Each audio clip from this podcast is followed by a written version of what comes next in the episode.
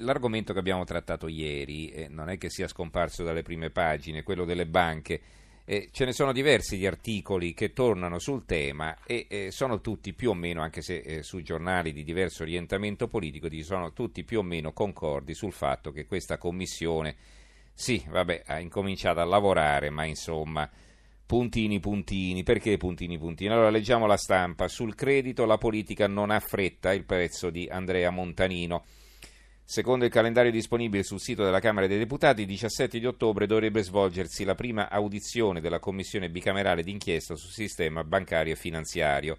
Lo spettro delle competenze assegnate dalla legge è ampio, dalla verifica sull'azione dell'autorità di vigilanza, Banca d'Italia e Consob in primis, all'analisi degli stipendi dei manager, alla gestione delle banche sui quali, eh, poi si è dovuti, sulle quali sarà qui, sulle quali poi si è dovuti intervenire con risorse pubbliche direttamente o indirettamente.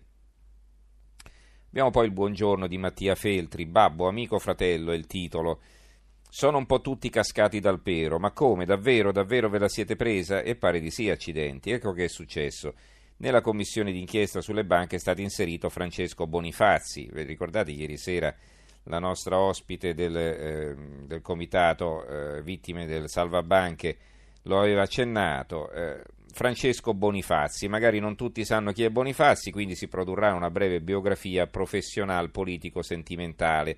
Francesco Bonifazzi, fiorentino, 41 anni, tesoriere del Partito Democratico e amico di vecchia data di Maria Elena Boschi, con la quale lavorò nel decennio scorso allo studio dell'avvocato Tombari. Maria Elena Boschi è figlia di Pierluigi Boschi, ex vicepresidente di Banca Etruria, ora fallita e per il cui fallimento sono stati chiesti 576 milioni di risarcimento, 15 dei quali, quasi 16, al medesimo Pierluigi Boschi. Bonifazzi a Firenze ha uno studio legale di cui è socio Emanuele Boschi, fratello di Maria Elena e pertanto figlio di Pierluigi. Dunque, se vi foste persi per strada, Bonifazzi indagherà sul padre del socio, nonché padre dell'amica e compagna di partito. Questa mirabolante serie di coincidenze ha leggermente contrariato, ma come davvero, davvero ve la siete presa i risparmiatori investitori di Etruria, che l'altra notte hanno affisso uno striscione sulla facciata dello studio di Bonifazzi, babbo, amico, fratello, Etruria al macello.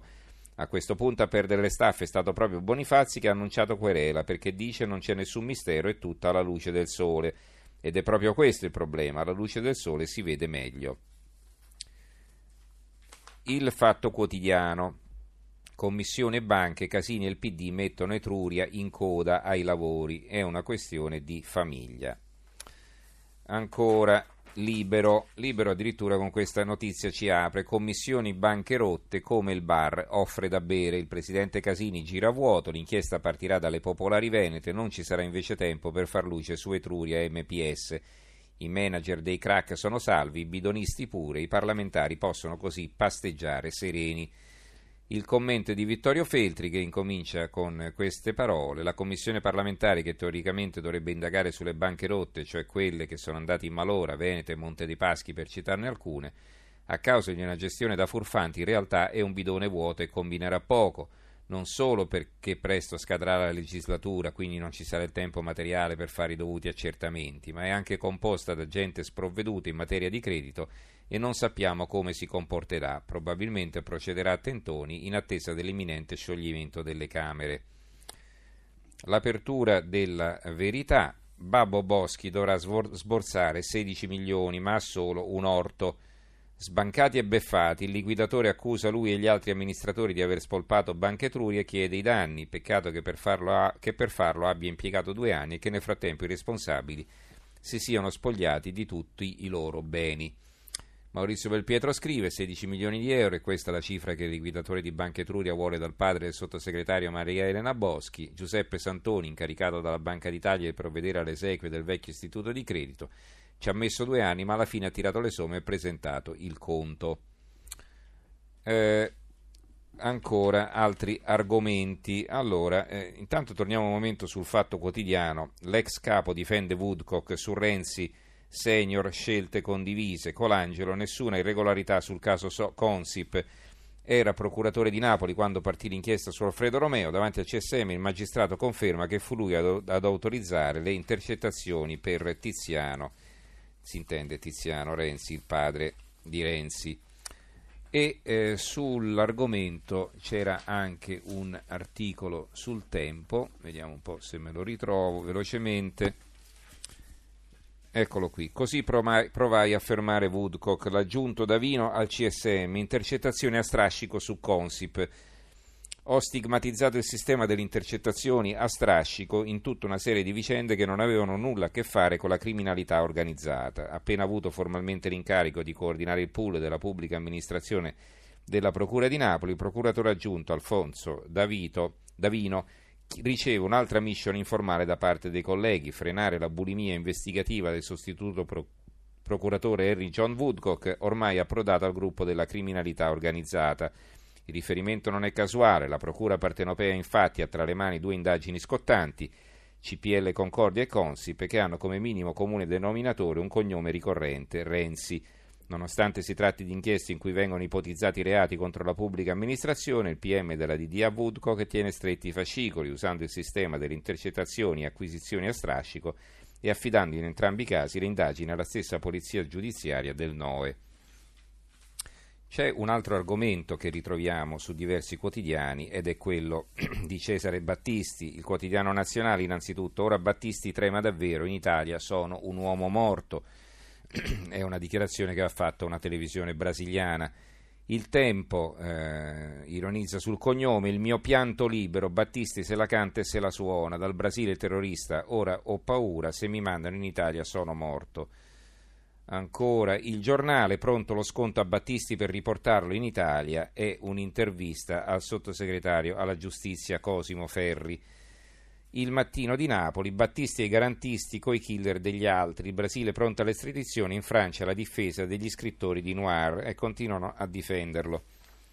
Sono veramente così incorreggibili, diciamo, eh, in maniera gentile.